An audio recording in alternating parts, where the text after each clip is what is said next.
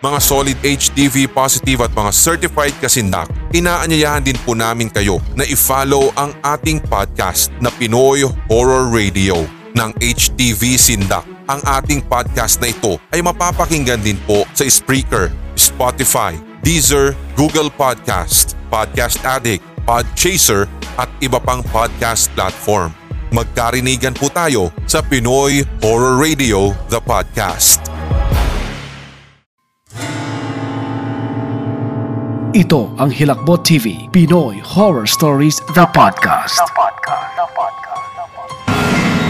Oras na naman na.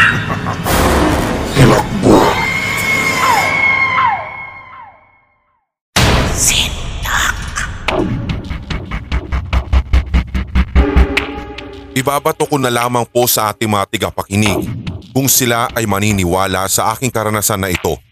Pero para sa akin, totoong nangyari ito. Limang taon ako ng mga panahong iyon. Madalas akong mahuli ng mga magulang at maging mga kalaro ko na may kausap daw ako kahit wala naman silang nakikita na tao. Minsan pa nga, pagpuna ng aking kalaro. Uy, sino kausap mo dyan? Sumagot naman ako, sabay turo ng isang direksyon. Yung babae. Wala namang tao dyan. Ngunit nagtataka ako dahil kasabay na paglapit ng kalaro ko ay nawala rin yung babaeng tinutukoy at tinuturo ko. Alam ko ring malabong tao iyon dahil sa harap ko'y kanal at sa tabi noon ay isang mataas na pader. Pinagpilitan ko pa na meron akong nakita kaninang babae. Pero iginiit din ng aking kalaro na wala nga silang nakitang tao doon. Subalit hindi ako nagpatalo at mariin kong inulit sa kanya na seryoso ako sa aking sinasabi. Dahil doon, nakaramdam na rin ng takot at matinding kilabot ang kalaro ko. Nang mapagtanto niya na seryoso ako sa sinasabi ko, ay bigla na lamang siyang nagtatatakbo sa loob ng bahay nila at iniwan akong mag-isa. Nawirduhan siguro. Lumipat kami ng bahay ito hanggang walong taong gulang na yata ako noon. Minsan doon sa bahay namin, nagigising ko lang ng isang hapon nang magulat ako sa sarili ko dahil may kahabulan daw akong batang babae. Nagtanong ako kay mama kung sino yung kalaro kong batang babae dahil dalawa pa lang kami ni kuya na magkapatid ng panahong iyon. Nagtaka naman si mama at ang sabi niya ay malamang nananaginip lamang ako. Sa katunayan po ay marami pa rin talaga akong iba't iba pang mga karanasan pagdating sa mga multo. Kukulangin talaga ang listahan lalo pa sa kada nililipatan naming bahay ay meron akong natatanging karanasan. Hindi ko man alam kung bakit sila nagpapakita o nagpaparamdam at kahit nga minsang ipinagdarasal ko na rin sila pero patuloy pa rin silang nagpapakita sa akin. Nasanay na lang din ako to the point na hindi ko na rin alam kung tao pa ba ang mga nakakasalamuha ko paminsan o hindi na. Sindak.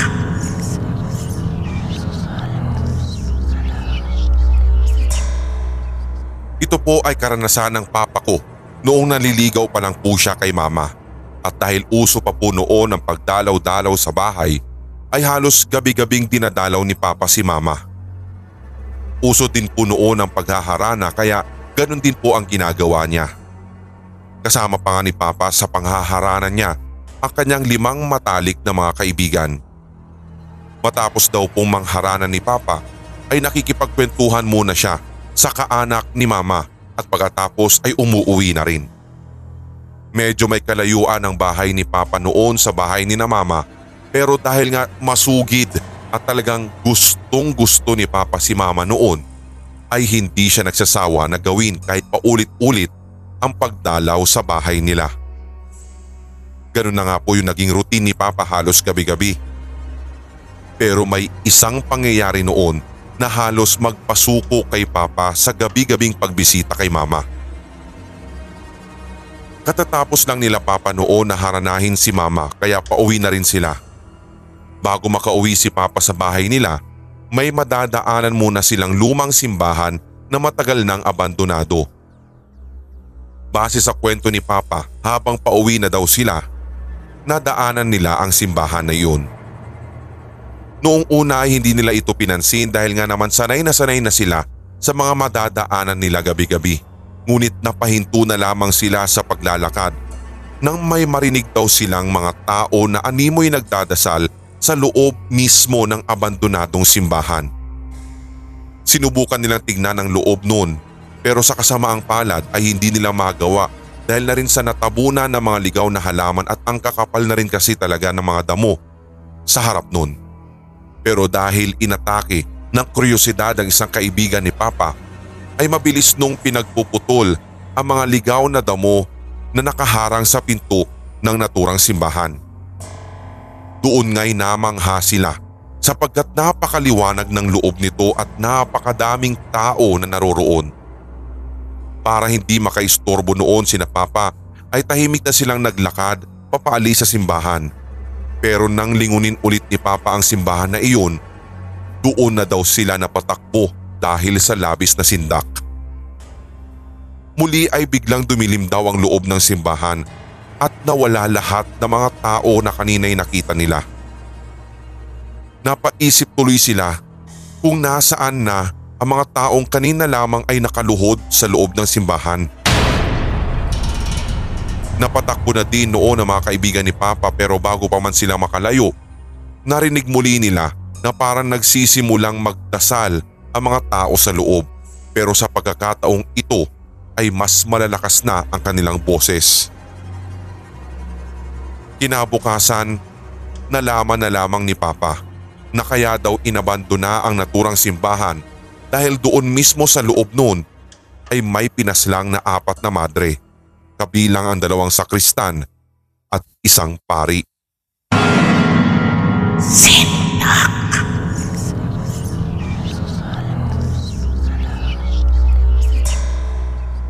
Noong bata pa daw ang aking asawa, pinatayuan daw sila ng daddy niya ng malaking bahay.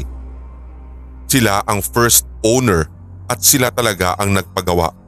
Since tiga syudad talaga at doon na lumaki ang aking asawa ay doon na rin nila napiling manirahan. Malaki daw talaga yon at nakita ko naman talaga sa mga litrato na ipinakita sa akin ng asawa ko. Tatlo lang sila ng mami niya at kapatid niya ang nakatira doon dahil laging wala ang kanyang daddy. Bata pa sila kaya sama-sama sila sa kwarto sa first floor.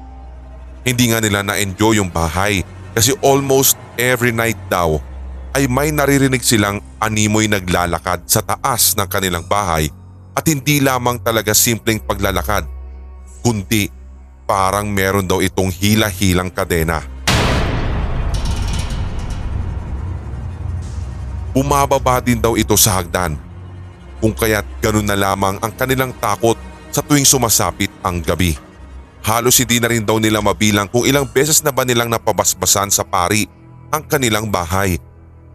Gumawa na rin sila ng mga katulad ng pag-aalay sa mga hindi nakikita pero parang hindi daw ito effective. Hindi pa rin umaalis ang nagpaparamdam sa kanila.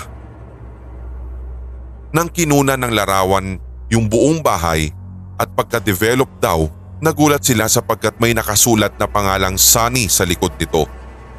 Sa lahat po ng pinadevelop nilang litrato, yun lamang daw po yung larawan na merong nakasulat sa likod.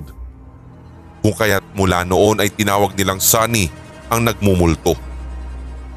Madalas din daw hindi sila makapasok sa bahay kasi nilalak ng multo iyon. Yung tipong may susi naman sila, yung tipong maia-unlock mo sa labas pero parang merong pumipigil sa loob.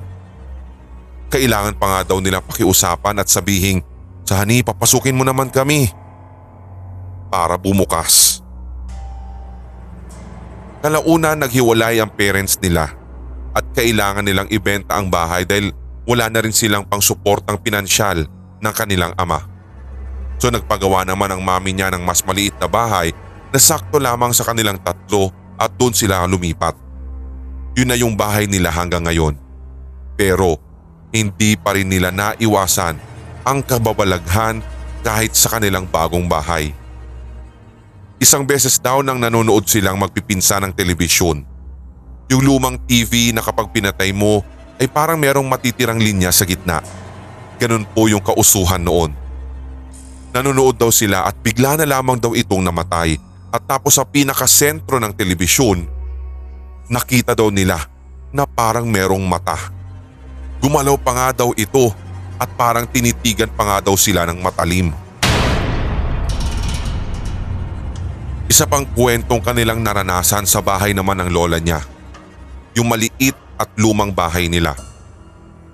Minsan nag-stay ako doon pero wala naman akong nakitang kakaiba. Pero isang gabi, habang hinuhugasan ko yung pinagkainan namin ng asawa ko pagkatapos naming mag midnight snack, ay may bigla na lamang sumigaw sa gawing hagdan na malapit sa kusina ng Asa!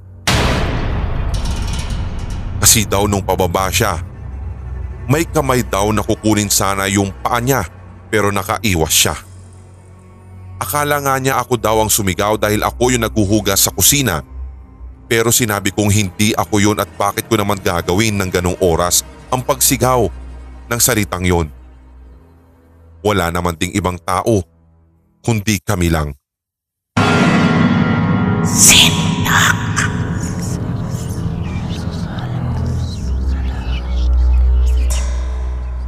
Last December 2019 nang pumunta kami sa Baguio at part nga ng aming itinerary ay yung Diplomat Hotel. Kasama ko ang mga pamangkin at yung jowa nila at yung BF ko at yung pinsan ko.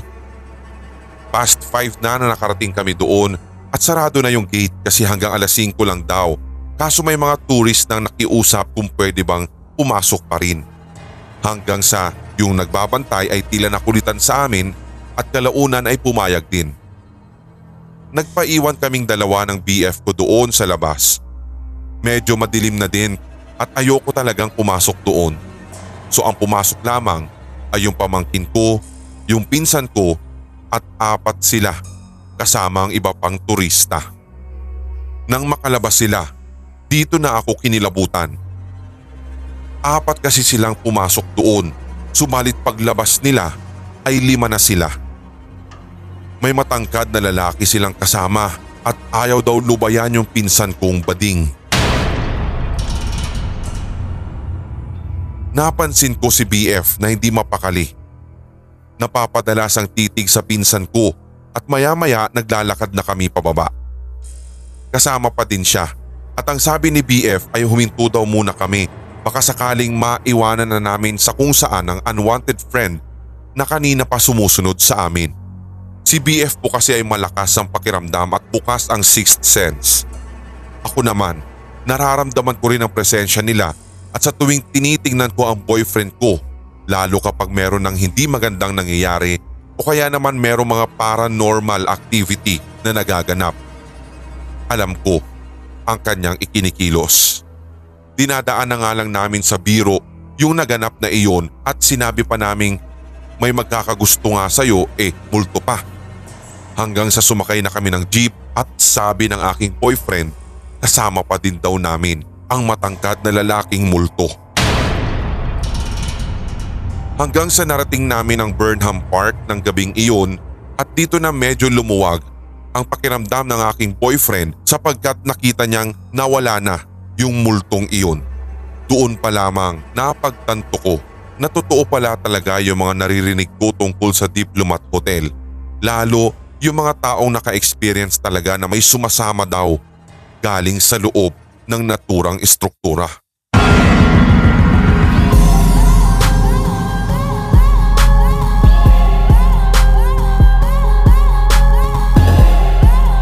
Sumainyo ang tampok na one-shot Tagalog horror story. I-like, mag-comment at i-share ang episode na ito mga certified kasindak. Huwag pahuli sa mga bagong kwentong katatakutan dito sa ating channel kaya pindutin na ang subscribe button at ang notification bell. Hanggang sa susunod na kwentuhan dito sa Sindak Short Stories. Mga solid HTV positive at kasindak, ako po si Red Payong kaibigan lang ngayong new normal upang mas maprotektahan ang inyong sarili. Palaging maghugas ng kamay, magbaon ng sanitizer o kaya'y alcohol, isuot ng tama ang face mask lalong-lalo ang face shield. Palakasin ang resistensya at huwag maging pasaway. Paalala, mula dito sa Hilakbot TV, Sindak Short Stories at Hilakbot Haunted History.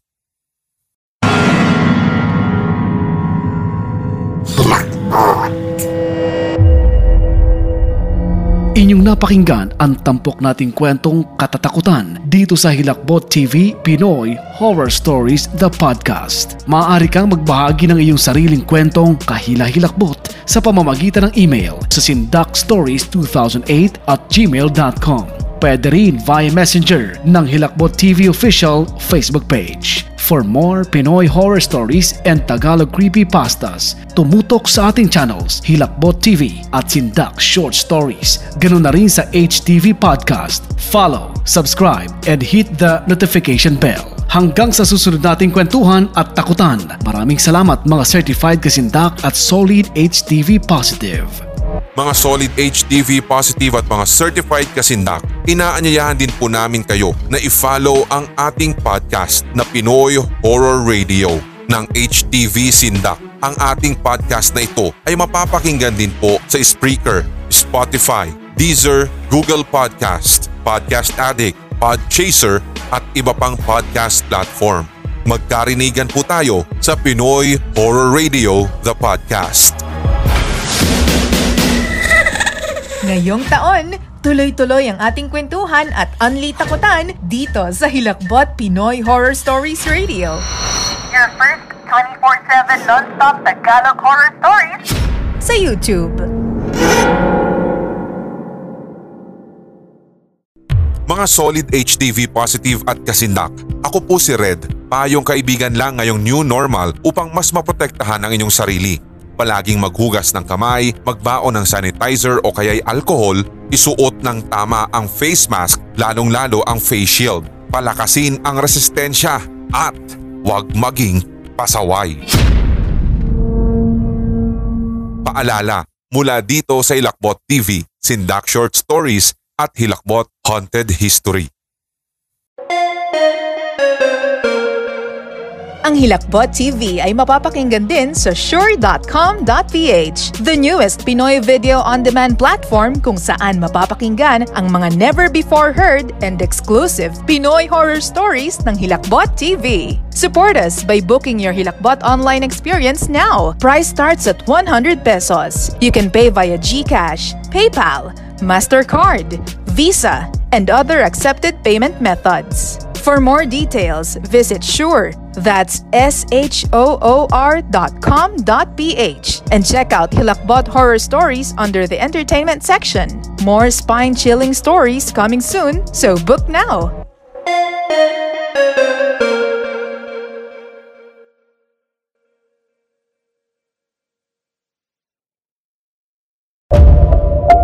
Solid HTV positive at kasindak, suportahan ang ating bagong channel, Hilakbot Haunted History. Hit subscribe for more strange facts and dark histories.